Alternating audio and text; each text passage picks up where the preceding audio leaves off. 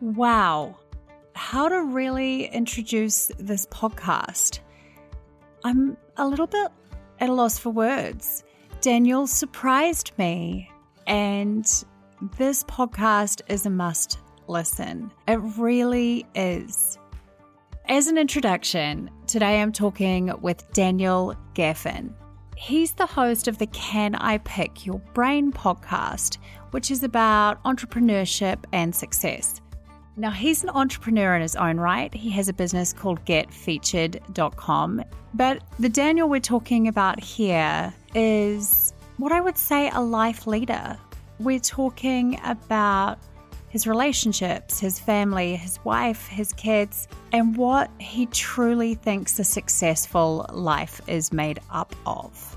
If you're looking for a dose of life inspiration, you can honestly start right here. This conversation is deep. Sometimes it's very real, but it's incredibly motivating and uplifting.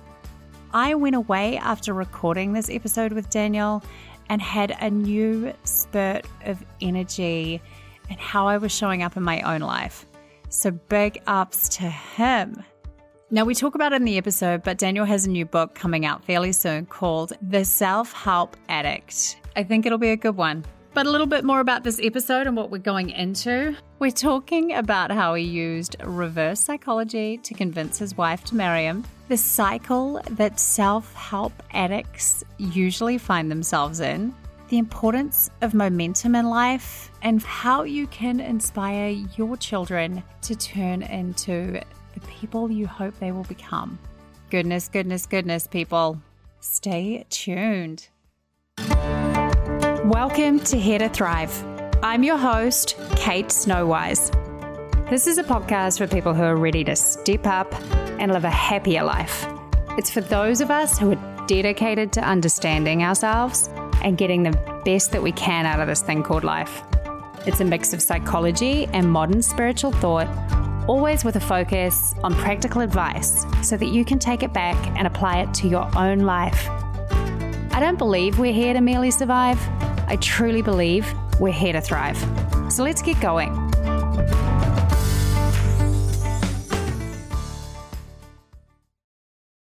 Daniel, thank you so much for being on Here to Thrive with us today. I'm really looking forward to talking through your story. Kate, it's such an honor to be here. Thank you so much for having me. Now, when I was listening to your podcast, I found your personal story fascinating. I want to start with getting to know you a little bit better and paint the picture of what kind of person you are. Being a parent, I literally laughed out loud when you were sharing the story of being a four year old, I think you were, and the chocolate. Can we start there? Can you tell us that story? Oh God, here we go. uh, so my parents, when I was about four years old, they took me to the forest in England, middle of nowhere, and I suddenly had the desire to eat some chocolate. So I turned around to my mother and I said, "I want chocolate." And she turns around and says, "Oh, I'm really sorry, dear, but you know we didn't bring chocolate. I, I have some pretzels and I have some other snacks, but we don't we didn't bring any chocolate." And I said, "But I want chocolate." And she said, "Yeah, but we're in the middle of a forest. We're in the middle of nowhere, and there's no chocolate." And I said, "But I want chocolate." and she goes, "I know, but..." And and then I went into this little song that I created on the spot, and it went like this. I want chocolate. I want chocolate. I want chocolate. I want chocolate. I want chocolate. I want chocolate. I want chocolate. I want chocolate. I want. And I went on and on and on and on for about an hour straight until my mother was literally going to pull her hair out and just have a complete nervous breakdown. And she just like grabs him by the hand. She's like, "All right, all right, all right, just stop singing that song. We'll, we'll, we'll get you chocolate. We'll find chocolate. Just let's go." And my father like is taking pictures of like the scenery, and she's like, "Come on, we gotta go. We gotta go. He needs to get his chocolate." And get into the car, and we drive around, and we try to find you know a place that finally we got some chocolate and. There I am standing with a big grin on my face while I open up my chocolate bar and uh, realize that, uh, yeah, I, I, I got what I wanted. So that was a little brat inside of me. But perhaps um, your first lesson in tenacity that you just have to stick it out. Huge, huge, huge. One of the biggest. If anybody asks me, like, what is the number one, like, component to your success and anything that you've done, it is that I don't give up. I just keep going. I just keep going. You know, when I dated my wife, it was. This is really funny. She's from California. She's beautiful, and I like literally love at first sight with her. Not not her with me. And uh, I, I love it. Literally had to chase her. I mean, I charmed her. You know, I did all the usual. But she was like, yeah, you know, playing hard to get, that typical thing. And so I got on a plane. I bear in mind I'm an English boy who's never been to America, and here I am getting on a plane to go fly to go see her because we met in Israel. Uh, which is interesting because now we live here. We have four kids now. We've been married for 10 years. So, but back then we kind of bumped into each other in Israel and I flew to LA I had no idea where I was going to stay or what I was going to do. And I literally just like called up a couple of my friends. Hey, do you know anybody in California? And they're like, California is pretty big. Like, where, where in California? I'm like, uh, I think she lives in Los Angeles. You know, oh yeah, I know a few friends. So I ended up crashing by random people's houses. I'm like, hey, can I stay with you for a couple of weeks? Like, I'm just here visiting a friend. And they're like, um, okay. Until like they kind of kicked me out. So I was there for about two months dating Lauren. And I actually played a little trick on her. It's called reverse psychology. oh, tell us more. Tell us more. Oh, boy, this is so funny. So I'm a sales guy, like through and through. Like, that's my secret power. Like um, that's my that's my superpower, right? I suck at so many things. Like I'm so unorganized. I forget things all the time. Just ask my wife. But I'm I'm really good at sales. Without even necessarily knowing I was doing it, at one point I really wanted to get engaged. And we had this weird conversation where I basically said to her, Why are you not ready? And she said to me, I don't even know what it is. I think you're amazing. I, I really like you. I really like I, I I don't know. I like I love being with you, and I love like just hanging with you, and I think you're amazing, and I think you'd be an amazing husband and amazing father and everything. But I just don't know what it is, and so I'm like trying to dig a bit deeper. I'm like, okay, well, I mean, can you try and think maybe like what what could it be? And then she's like, okay, this is going to sound really weird, but I'm going to say it. You're too nice. And I said, what? What the heck do you mean? What do you mean I'm too nice? Like, I thought that's a good thing. She's like, it is, but like, I don't know. I just kind of feel like you're just too nice. So I'm like, what do you want me to do? Punch you in the face? yeah, where are we going with this? Um... So I didn't know what I didn't know quite what to do. This was like me being a guy ha- having absolutely no idea what she wanted, and so over the weekend she spent time with her friends, and I spent time alone, and I had time to think. And so this is what I did. Here we go. So she calls me up Saturday night. I didn't call her. I waited for her to call me. She calls me up. She's like, "Hey Daniel, how you how how are you doing?" I'm like, "Yeah, I'm good." You know. She's like, "How was your weekend?" I was like, "Yeah, it was good. How was yours?" She's like, "Yeah, I had a really good time with my friends." You know. And then I'm like, "Listen, Lauren, I, I don't know how to say this. Um, I kind of feel like there's no point like dating anymore." And like as I'm saying this, my heart's like beating like a thousand miles an hour.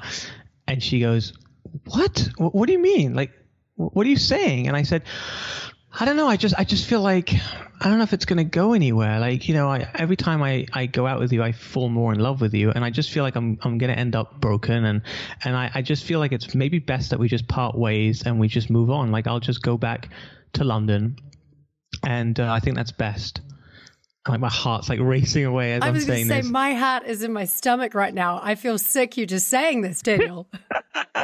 I'm sad. It's, it's it's what if she calls my bluff, you know? And then she goes, no, no, no, no, no, no. Let's just okay. Let's just go out one more time. Okay, let's just do one more date, and then let's just see what happens. Okay, and after that you can decide. Like, but just let's just go out one more time. And I said, okay, fine, but I want to play a game. And she's like, What? I said, I want to go to the beach and I want to play a game. It's called Spin the Bottle. And she goes, um, Daniel, I, what, what, do you mean you want to play Spin the Bottle? What, what? I was like, Okay, here's the thing. Here's the rules. You ready? These are the rules. I made up this game. It's called Spin the Bottle, but you don't kiss. She's like, What? I said, When the bottle points at you, basically what you have to do is you have to ask a question. And oh, so this is this is basically what we did was you write down 10 questions each like but they have to be really deep, deep questions, like life changing questions about the purpose of life, everything that you want in your life, like just really deep questions. And I want both of us to write down 10 of those really hard questions. And then we're going to put it in a hat and we're going to spin the bottle. And whoever the bottle points to has to answer the question. And it could be anyone's question. So that's what we did. We got went to the beach, did a little picnic, got the hat out, we started writing. We were like really like thinking hard about what questions we wanted to ask. And we put it in the hat, we played spin the bottle, and by the end of the game, my wife, my, I said to my wife, how funny, that's a Freudian slip.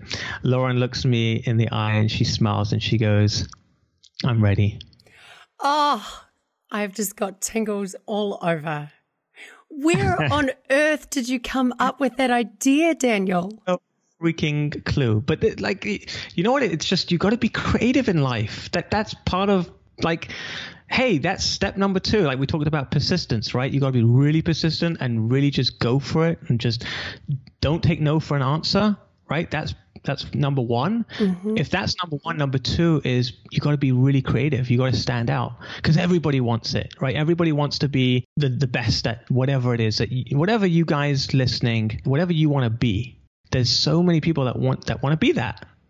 But here's the thing: is that if you're creative enough that you can just be your own, then you have no competition. You have nobody who can compete with you because you're you. You're unique. You're different. There's something special. And so being creative is, I think, the second second most important thing to be unique. And if we're talking about listing out life lessons here, I'm thinking number three has to be courage because you called her bluff and you went over to Los Angeles when you'd never been there. Both mm-hmm. episodes mm-hmm. of huge courage. Do you think mm-hmm. that courage is another kind of cornerstone to living a successful life? Yeah, 100%. In fact, I'm writing a book. I told you this uh, before we went on the show. Uh, so I'm actually writing a book. This book has been, I've been pregnant with this book for about 10 years now. And it's painful. I mean, you, you know, for the for That's the ladies, a long pregnancy, Daniel. That's a long pregnancy. Yeah, yeah. I, I, I will never claim to even imagine what it's like to be pregnant or go through all that pain. But what because my wife went through four of them, and uh, just looking at her, I, I was dying. And so, um, have you got to the you know, swollen ankle point with the book writing yet? The swollen ankle point has been about five years now. you know so what I mean? You're finally so a blimp. Point, I'm at the point where I think I'm I'm like six centimeters dilated, right? So, so the book's coming out in about 90 days. I've like set a deadline for myself. I'm finally writing the damn thing, but it's been sitting in me for 10 years and it's called The Self Help Addict. I came up with this title 10 years ago. I'm so surprised that and thankful that so far nobody has actually taken that title for a book. And by the way, those of you listening to this, if you even dare to publish a book within the next 90 days and call it The Self Help Addict, I will sue you. yep. Oh, I haven't. Absolutely. Yeah, the date that this goes out into the world, you definitely claim claim ownership of that. I will claim ownership. So, the Self Help Addict is essentially a book about me in a way, right? Because I, growing up, I was addicted to self help. And for those of you listening, if you can relate to this, it's it's crazy because what happens is that we get into this cycle. So one example would be, you know, you go into Barnes and Nobles, right, and you're like milling around and you're getting lost in the aisles, like finding the right book. And you you know what I mean when I, when I say the right book, it's gotta it's gotta jump out at you. I was going to say it almost has to fall off the shelf into your lap, right? You're yeah. like it has to be that one. I know what it's like to go looking you know for the right book and you end up with a stack, right? You end up with about 10 and you're looking through and you're like flicking through and you're like, mm, mm, oh, mm, that one, mm. and the testimonials, and then you're looking at the, the front cover, the back cover, you're looking at the inside, the contents. Oh, that looks good. Yeah, I'll, I'll read one chapter, and in the end, you finally like you find it, and you're like, yeah, this is it. This is the one, the one. You go, you pay for it, and there's this little sound or voice in your head that that kind of says to you, I have a feeling that this is the book that's going to change my life. Like this is the one that I'm going to read this book and, and that's it. It's all going to be good now. And of course, you read the book and you take out your highlighter and you're highlighting away like every line, right? Oh my God, that's so amazing. That's life changing. Oh my God, that's so amazing. That's going to change my life. And you go and you go and you. I've, I've right? been there. I, I would probably call myself a self help addict too. I have been here, Daniel. you got to buy the book. And so you get to the end of the book, and correct me if I'm wrong, but this is how you feel, right? You go, oh shit. right? Because it's like, have I changed uh, enough? Well, that and what now? That's what I used to think is now what? Because I, I've read the whole book. It's like while you're reading the book, you've got an excuse not to do anything because I'm reading the book. Like I'm in training, right? I'm in training. I'm I'm learning. I'm in learning mode. So nobody can expect me to do anything. I'm I'm still gaining the knowledge. But then when you get to the end of the book, you've got no more excuses. You've run out of rope. Now you're like, uh-oh, I've got to take action. Crap, I'm scared. By the way, that's the third thing that we talked about was courage, right? Mm. You start to feel like, oh no, what am I? I can't do this, right? And so what do you do?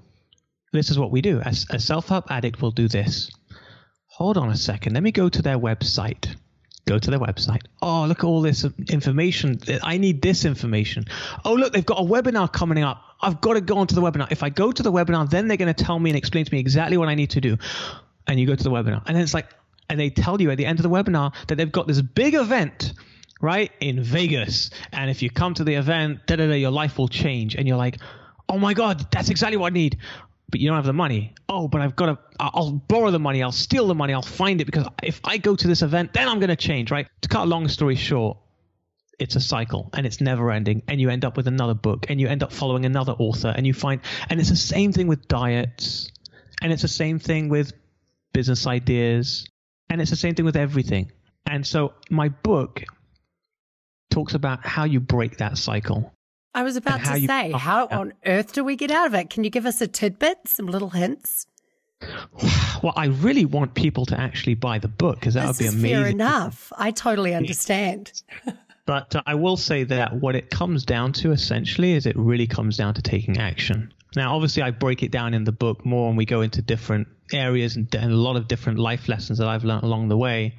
But essentially, it really comes down to this if you look at somebody that you look up to, so for those of you listening, like I want you to imagine somebody who you idolize. Everybody idolizes someone, you know, whether it's Oprah Winfrey or Tony Robbins or whoever it is. Okay, just picture them in your mind, and I want you to ask yourself this question: What makes them different to you? Honestly, really ask yourself that question. What makes them different to you? So for me, if I'm standing in a crowd and Tony Robbins is on stage and I've just bought an expensive ticket, I've flown to go hear him and he's on stage and he's riling everybody up and it's amazing. I ask myself that question like, why is Tony Robbins on stage and I'm in the audience? And do you know what the answer to that question is, Kate? What is it? It's that Tony is on stage and I'm in the audience. And that's it. Literally. There is that. no other difference. Nope.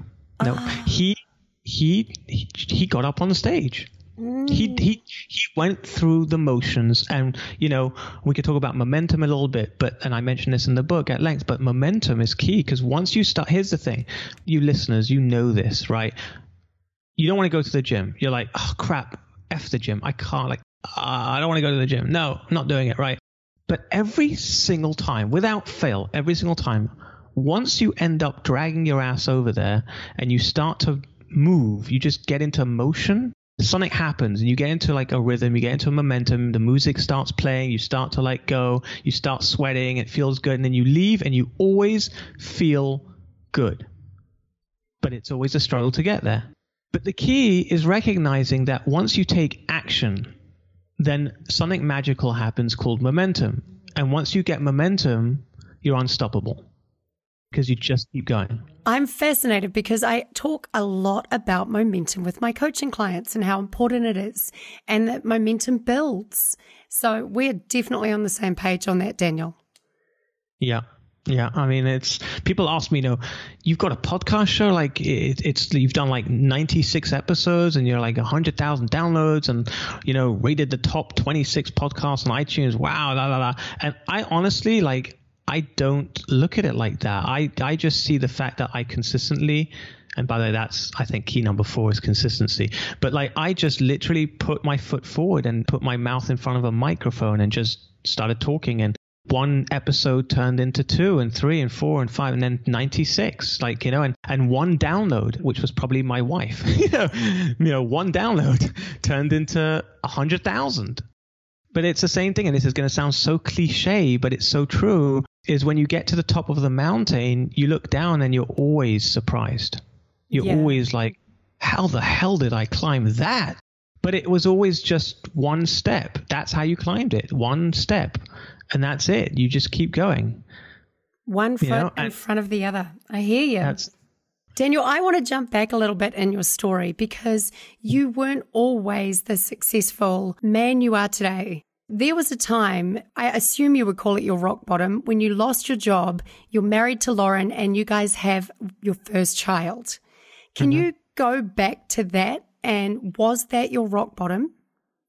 Ah, you've said two things that sent alarm bells off in my head. One is you said that I wasn't always successful. So before I was successful, I was this. And I kind of I want to throw just just throw it out there because part of my character and who I am, my personality is I always like to uh, uh, you know fight the status quo, argue on the status quo. I never accept things just as is. Like when I was in school, I would jump on tables and just drive the teachers crazy because I just couldn't just accept that I had to sit down and listen to whatever was being taught.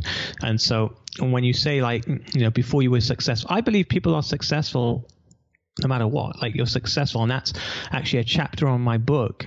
Is that you? I think the chapter is called "You Have Already Won." Oh, th- that is brilliant, Daniel. And I appreciate you calling me on that. I never have any problem with being questioned or called out. I you appreciate that. always successful. I like that though, because it's I a know what you message that I believe we all need to hear that there isn't a somewhere to get to, right? Correct. And I'll give. You know what? Let me. I'm going to go into something right now that's really raw. It's really raw because it just happened yesterday. Um, uh, my life was turned upside down yesterday. It was about 3 p.m. I was in my office, um, busy with work, and I get a phone call, and it's my wife, and she says she can't breathe. And I said, "What? What do you mean?" And she's like, "I, can't, I can't breathe." And she's she's barely talking. And I'm like, "What the? F- what do you mean?" And she said, "I, the ambulance is on its way." And she hangs up the phone. And I am freaking out. I am like, I, I, I run out of my office. I stop everything. I jump into my car, and I just race home. And there's thoughts in my head that are like uh, am I about to lose the, the most precious person in my life? Is is that is that is that really going to happen right now? Um, like just like the the worst thoughts I can imagine were, were like just I couldn't stop thinking them. What, what what's going to happen with the kids? What am I? I I, I, I don't want to be alone. Like I love her too much. Like I can't lose. Like this is what is going to happen. And, and I'm driving and I get home and the ambulance is already there and my wife is being wheeled out and they've got a gas mask on her face. I'm just like, what the hell happened? And the neighbor comes up to me and she she says, your wife um basically inhaled chlorine that was left out in the sun. We have a, a swimming pool, and the uh, we put chlorine in it, and there was chlorine in a in a tub that was left out in the in the heat. And she went to put take chlorine out, and when she opened the canister, it basically blew up in her face Oh my my. and she she really couldn't breathe. Um, and uh, they're like rushing her to hospital, and I'm I'm now having to be at home with the four kids. Uh, my oldest is nine, my youngest is just turning one. So you can imagine, like, uh, you know. I don't even know how to react because I can't panic because I've got to be calm for the kids. And so I've got to put them to bed. And in the meantime, my head is just racing. Like, what's happening to my wife? Like, I, need to be with my wife, but I, but I need to be with my kids. And so it's the scariest thing. And, and none of you listening should ever, should ever go through such a thing. Um, but I just felt like completely powerless. You know what I mean? Like, just powerless. And and so finally I, I I put the kids to bed and I and I text my wife and I'm like is everything okay? You know? And she's like um yeah I'm I'm basically hooked up to a machine and and they're taking x-rays of my lungs and they're going to keep me here overnight. And and so I end up lying in my bed and just this is going to sound whatever. I mean I'm going to say it just because you know I like smelled her clothes. I smelled my wife's clothes, and I and I literally was, I, I don't know, like I, I felt like I was gonna just break down because I felt I can't lose this, I can't lose her, and like I, I somehow fell asleep, and the next morning I called her up and uh, took the kids to, to school, and she picks up the phone and she's she told me that basically um, they took her off the machine and thank God, thank God she's breathing again on her own. And it's not easy to breathe, but it's it's okay, and her lungs are thankfully clear and they're just keeping her for a few more hours and then I'll be able to come and, and pick her up. And Kate, I remember getting in the car, going to pick up my wife, and as I'm driving, I'm thinking to myself, like, why do I worry about such stupid things like parking tickets and this person insulted me and you know my Wi-Fi is slow or just like the stupidest things like oh I don't have enough money for that or oh why can't I have this or bigger house or this or whatever it is and it's like why does it take almost losing a loved one to get to that point where you have that wake up call where you realize like in that moment Kate if you asked me like oh, aren't you upset about this or about? I'd be like, no, I don't care. I just want my wife to come home. Like, mm. really, that, mm. that's all I care about. So, yeah, I, why did we even get into this story? So, because you were calling me out on what success really is yes. and how right. we don't need things necessarily right. to feel successful. We're all born successful. Is Lauren home? Yes, thank God. Oh, she thank God. Yeah, yeah, she is. And it's interesting that you say that as well. Like when we were kids, we were successful, right? So here's something that I love to talk about as well is if you watch children, you can actually learn everything you need to know about success. So negotiation, right? If you want to learn negotiation skills, like just literally look at your look at your child. My daughter, when it's bedtime, holy cow! oh, just just one more, just one more show, daddy. Just one more show, daddy. And it's like, oh yeah, one more show, right? You know, it's like, come on, you know. And it's like you want to buy the, you know, you go into a toy store, right? I went into a toy store the other day. My my, my boys are like, oh, we really want that toy. And I'm like, oh, you know, nah, no, you know, we're not buying anything today. Like, you know, no, but I want that toy. And I'm like, yeah, but that's a bit pricey. That one, that toy. Like, can we, can we let's buy this toy? No, no, but all the kids have this toy. Oh, oh, and and, and that's back and forth. So there's persistence. And then they go into, oh, daddy, you know, I'll give you a big hug. Like, I'll do anything you want. And it's like, oh, man, a guilt trip, right? oh, you learn that, right? And then it's like, I'll play with my brother. I'll play, we'll play together. And you're just like, oh, okay, fine. Like win win situation here. We're like thinking about what I want, right? They're so smart. They are real kids, are super smart. Then you look at a baby, like my one year old, a couple of months ago, he was just crawling, and all of a sudden, he starts to lift himself up. Well, actually, hold on a second. He hasn't started walking yet. What am I talking about? But at some point, he'll start walking. Right, my other kids, so when they went through this stage, they start to stand up. And what do they do? They take one step and then, bam, right? Out. They smash themselves. Smash themselves. And you look at them and you think to yourself, God, like, how do they do that? Now, let me ask you a question, Kate. If I told you, hey, Kate, why don't you um, do this, whatever, like this exercise, or and you do it, and then suddenly, bam, you get like smashed across the side of your head, and you're like, ow, wow, that really hurt. Would you do it again? right? As adults, oh. we just have a tendency to go, I'm not doing that again. But kids doing that again. do. They just get up and right. keep trying and keep going. Exactly. And they just, they, they don't, they feel the pain, they do it anyway. Here's the funny thing. And if you don't, if you're listening to this and you don't have children, just think about you as a kid. And here's what I love is I love to think about the fact that I had everything I ever need. I have everything I ever need because when I was a kid, I had everything. I had all the skills I'll, I'll, ever need. I had the negotiation skills. I had the. We were talking about persistence earlier on. I was.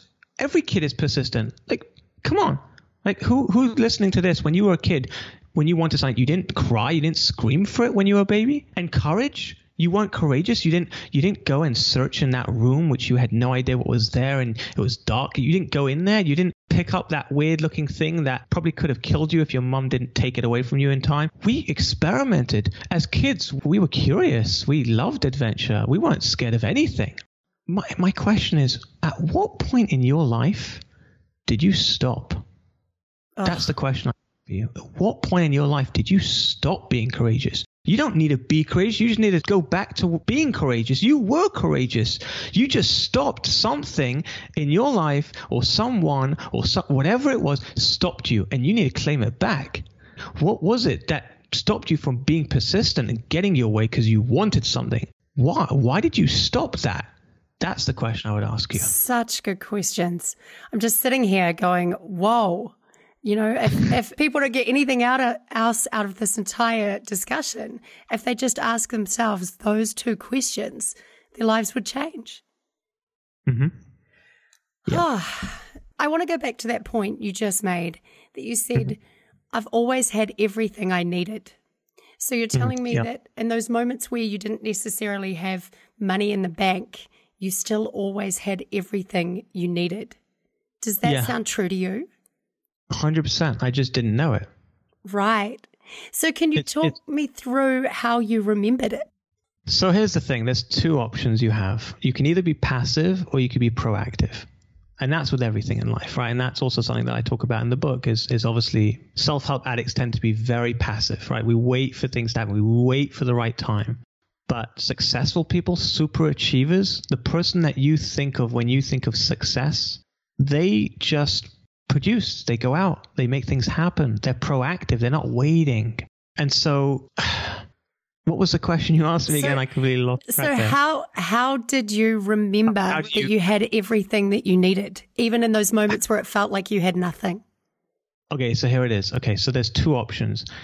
Either something will happen to you, like it happened to me yesterday, where God forbid a catastrophe happens and you almost lose someone very close to you, or unfortunately you lose someone close to you and you go to the funeral.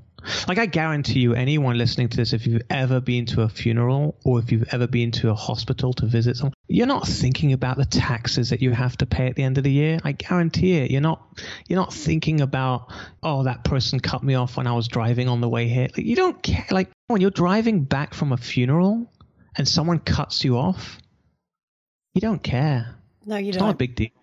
It's not a big deal. Who cares? Because why? Because you you were just exposed to the grand scheme of life. Like when you look at the whole picture, when you look at the whole picture, suddenly things just look tiny. You know, the tiny things suddenly look tiny. But when we're not looking at the big picture and we're stuck in the nitty gritty of things, then the nitty gritty, like the tiny little things, look big. They look massive. It's like, oh God, how can it, you know, this stupid internet, like, oh, oh, got a freaking parking, car. that, person Oh, they said this to me. Oh, I'm so angry. Oh, did you know? All right, that's it. I'm calling all my friends and I'm going to tell every single one of them what happened because I need to get this off my chest because this person. But then when you look at the big picture, and like I said, going back to your question, there's two ways that you can look at the big picture. One is you can wait for the inevitable, which is inevitably stuff happens in life where you get shaken up. And that's when you have those moments of clarity and you realize, holy crap. Or you can be proactive and you can actively, on a daily basis, wake up and literally if you have to write it down like i'm i'm a big believer in doing what you feel is right. I don't believe in saying you should write down a gratitude list every morning. Maybe maybe you should maybe you shouldn't. Should you jump into a cold shower in the morning because tony robbins does it or whoever it else you know like inspires you does that? Like no. I, if you don't like cold showers like don't take cold showers. Like if if if you don't like to do something don't. I know people who say oh you know i wake up at 4.30 in the morning and i do meditation and then i go and do this. And i'm like good for you.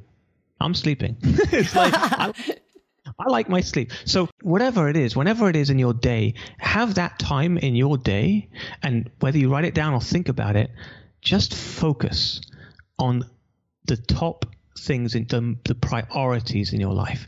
I guarantee you that if on a daily basis you focus on the important things, the things that really that they're the world to you, that you that they're worth living for, and dying for, if you focus on those things, then all the other stuff won't it won't matter anymore. It just won't.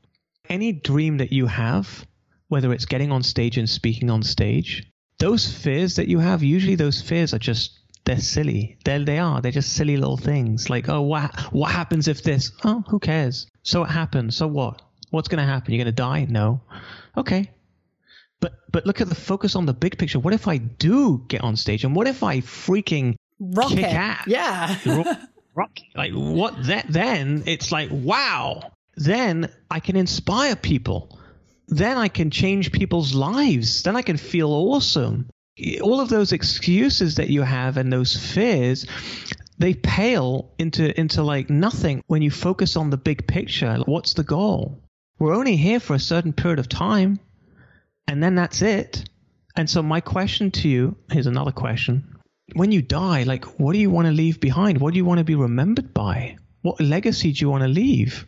You want to be the person who just read lots of books and took in lots of information and tried lots of things and followed lots of people? Or do you want to be the person that changed other people's lives? Do you want to be the person that actually was someone that your children and grandchildren can look up to? Hey, my grandma, she wrote a book. Do you know what I would do to get my grandfather's book? Oh my God. My grandfather, he died two years ago. Yeah. He never wrote a book. Mm. I wish he had a book. I wish I could read my grandfather's book. Oh man, I, do you know how much money I would pay if someone could just go up there and get him to write the bloody book and then give it to me? Deliver it to. deliver it to me, right? Well, forget Amazon, like you know, Amazon after death. Yeah. dot com. Yeah, I would love that. So don't be selfish. And I'm gonna, I'm like, this is me getting like in your face. Don't be selfish. It's selfish. When you decide not to write a book or you decide not to do something because you're scared, you're being selfish. Oh, You're that hits self- home. That hits home. I hear Sorry, you on that one. You're, you're, you're holding it back from everybody else. You could be inspiring so many people. Your grandchildren, your great grandchildren, years to come after you pass, they can have something that you created, that you produced in your lifetime. And if you don't produce it, you're selfish. You're holding it back from them. Don't do that. Do it for them. That's good. That that's good, Daniel. You, you're getting me. Oh, I'm fascinated now. This word success, does it mean anything to you? And if it does, what does it mean? What is a successful life? Okay. So if you were to ask me who's the person I look up to, who, who do I consider to be the most successful person that I think in my life, I would say my grandfather. I've interviewed 96, 97 actually, 97 today. I interviewed a 97th entrepreneur, right? Successful. I've had millionaires, billionaires, leaders, thought lead, like, you know, all the big girls and guys, yeah, on my show. And of all of the people I've interviewed, nobody comes close to my grandfather. And you know why? Because my grandfather, when he was 14 years old, he was in the Holocaust and he was in Auschwitz. And he watched both of his parents get shot in the head. Oh my my. And he watched all of his siblings completely slaughtered. And when they were firing bullets, one of the bullets hit him in the shoulder. And he went down. And he stayed down. Because he knew that if he got up again, the next bullet would hit him in the head. And so he stayed down until it got dark, pretending to be dead amongst all the bodies. And then when he thought it was safe, he climbed out. And he ran into the woods. And they got him. And they tried to hang him. They hung him twice. But both times, both times, the sirens went off. And he managed to escape. They, they were false alarms. They thought the Russians were coming the first time, and the second time they thought the Americans were coming. And my grandfather managed to escape again. And on another occasion, he was about 15 feet from the gas chambers. He was standing in line, and a Nazi soldier was standing next to him, and there was a horse. And the horse made on the Nazi soldier's boot. And this Nazi turned round to my grandfather, who was standing next to him, and he said, You dirty Jew, come out here and clean my boot. So my grandfather got on his hands and knees and cleaned up the boot. And this Nazi then said to him, Get out of here. So my grandfather didn't go into the gas chambers. And you know what? When he was liberated, and he was one of the few survivors, and he was the only survivor in his whole family, and he had lost everything. And when I say everything, I mean everything. That he basically had to start from complete scratch. He had no material, nothing. No body, no material, nothing. Not a penny. And he built himself and built himself and built himself and he built himself a family. He built himself a business. He's he if you want to know what success to me, that's success. Because he had every reason, every reason to give up. He had every single reason to take his own life at every single point. At any point, nobody would have blamed him or thought anything of it if he would have taken his own life. But you know what? He didn't. Do you know why he didn't? Why? Because he wasn't selfish, because he believed that there was something in him that he needed to keep going. He needed to produce. He needed to keep moving forward. And because of him, I'm alive today. Wow. I am I am tears in my eyes just wow. What an inspiration. It's just success of the human spirit. It's what I'm hearing. Yeah. Mhm. Wow. I can understand why he is someone's book who you would like to read. yeah, well, I'm hoping to do justice by writing my book and yeah. Wow. I hope it does. Ah, oh, I feel like the rest of the interview now is just going to pale in comparison to that spot of inspiration because I do. I just hear that you believe that success is held in our human spirit, and your grandfather's story is such a demonstration of that. Thank you. All right. I do ask everyone, Daniel, a bunch of questions to help to get to know them better on a lighter level, but I feel like I already know you at a deeper level. So this feels a little backwards. Okay. But you we're don't going to have go to there. ask them. That's true. I don't. But I am kind of interested because you did say that you sleep in. So are you a morning hmm. person or a night person? Definitely a night person. Do you do your best work at night? You know, it's funny. Sometimes I do, sometimes I don't. Like sometimes by the end of the day, I kind of just want to crash and zone out, just chill. But sometimes when I'm on, I'm on. And I'm a big believer that you've got to, like I said before, you really have to be in tune with who you are. That's why I'm an entrepreneur because I can't work for someone else. I can't be told you need to be here at nine o'clock and you need to leave at five o'clock and you need to take your lunch break at one o'clock. Like, well, what if I get hungry at 11? Or what if I'm not hungry at one and I'm only going to get hungry at like three? Like, I don't want to take a lunch break at when I'm not hungry.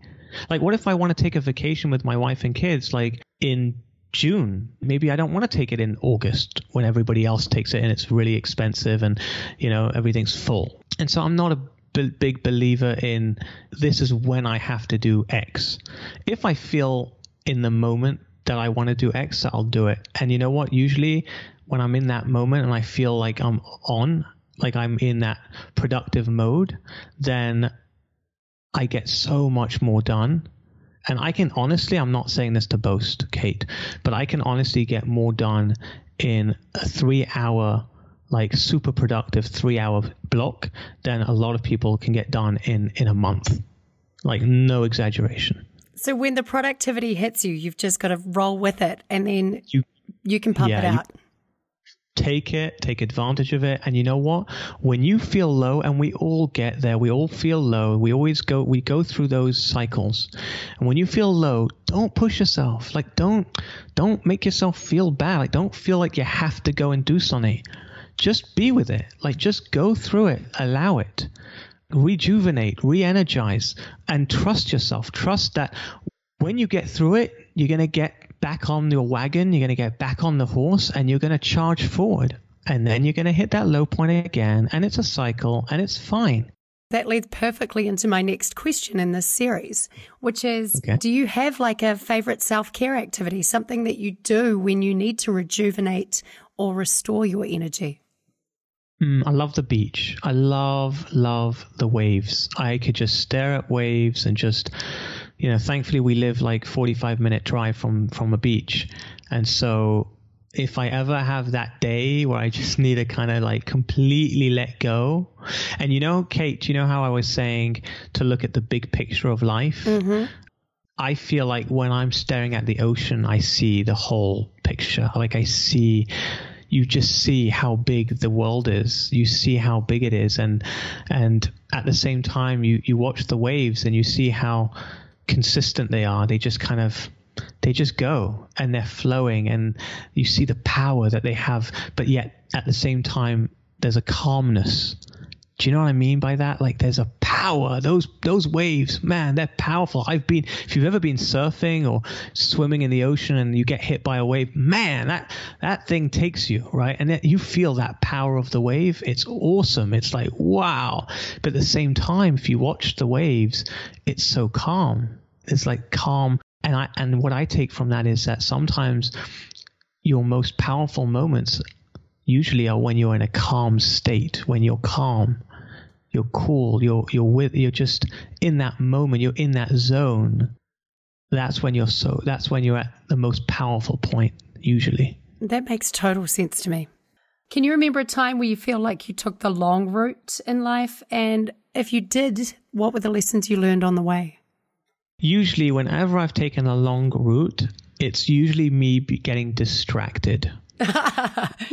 that's basically that's pretty much it it's usually a shiny object somewhere that i look at that somebody else has or someone else does and you're like wow that looks really cool i should do that right and then you go and you try it and of course you know whatever it doesn't work out and then you try something else and you always come back usually to your core and you go why did I move from that? Like I was doing really well with that, right? Whatever that is. You you guys listening, you know what I mean, right? When you're doing something and you're doing really well, stick to it. That's your thing. Like stick to your thing. You're good at it. Do it.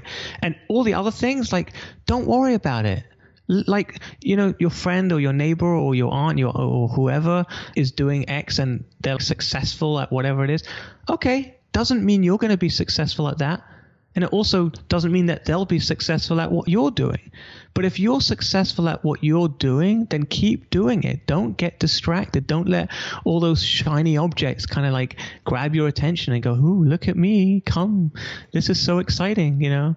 And so that's usually usually and I'm a big I'm a big sucker for that. I'm learning. I'm still tempted to go after those shiny things, but I'm I've worked on myself a lot, so I've learned to look at it and go, mm, not now. Now, now I'm doing this. So, um, another one of my guests I interviewed recently called Lucy Sheridan, she said the exact same thing. And she has a little mantra for herself. And she says, Stay in your lane, Lucy, stay in your lane. So maybe stay you could try that, Daniel. Stay in your lane, Daniel. I... Stay in your lane. I like that. Stay in your lane. Do you have, being a self help junkie, do you have a favorite book? Or is that just way too big a question to ever go near? Nope. Um, I'll tell you my favorite book, and I'll actually tell all the audience that I know what your best book is. Ooh, isn't that cool? How can I do that, right? You're thinking, how can he know what my favorite book is? There's no way he can know that. Well, I've got special powers, so I'm going to tell you what your favorite book is. You ready for this, Kate? I'm ready. I'm ready. Mm-hmm. Your favorite book is the one that you write. I knew you were going to go there, and I love it. So, so the answer to that question is my favorite book is my book. It's the book that I'm writing, and it's the book that I'm going to produce, and that's my favorite book. Oh, I love that. That is so good. what is one thing in your day, Daniel, that you can't do without? My family. Like uh, for sure. Like I need I need to be able to like see my family at the end of the day. Like I come home from work and everything else, like I could have had the crappiest day at work, but if just knowing in my mind that I'm gonna go home, I'm gonna see my kids, and even if I get home, like sometimes I'll get home past bedtime, like, and I'll, but just being able to watch them sleep, just just look at them, um, and come home to my wife, like that for me, I can't go without. So good. All right, the final question for you. All right, here we go. Here we go. First of all, do you believe in a soul? And if so, how would you describe it? So the answer is yes. There's two answers to this question. One, you're going to hate me for. You're going to think it sucks. um, Try and here me. it is. If you had a blind man on your show, and the blind man asked you, Kate, can you describe me the color red? What would you say to him or her? Oh my gosh, where where, where do you even start? Dude, come on, you could oh, like you oh, can you can use any words you want. Use any words in the vocabulary, dictionary, every I, every. I would say it's rich and it's warm and it's bright and gosh, oh, I would be stunned. He doesn't really know what warm is from that perspective. In other words, the reason why you're struggling, Kate, is because he you cannot describe the color red to a blind man because he has nothing to compare it to. His his other senses that he or she has doesn't comp- there's no comparison. You can't compare it. There's no there's nothing like you said it right? You said where do i start? You can't start. There is no start. And because there's no start there's no description. And so when you ask me what is a soul? Can't describe it to you. Do you know, this is why I love having good conversations with intelligent Jewish people because they leave you with more questions than answers. that's what we're good at. We like to ask the questions and answer the Oh, but you're so right. I mean, we've got no way to even comprehend it. No, but you can experience it. That I will say. And that that that's the closest you're ever going to get is that you personally can experience it.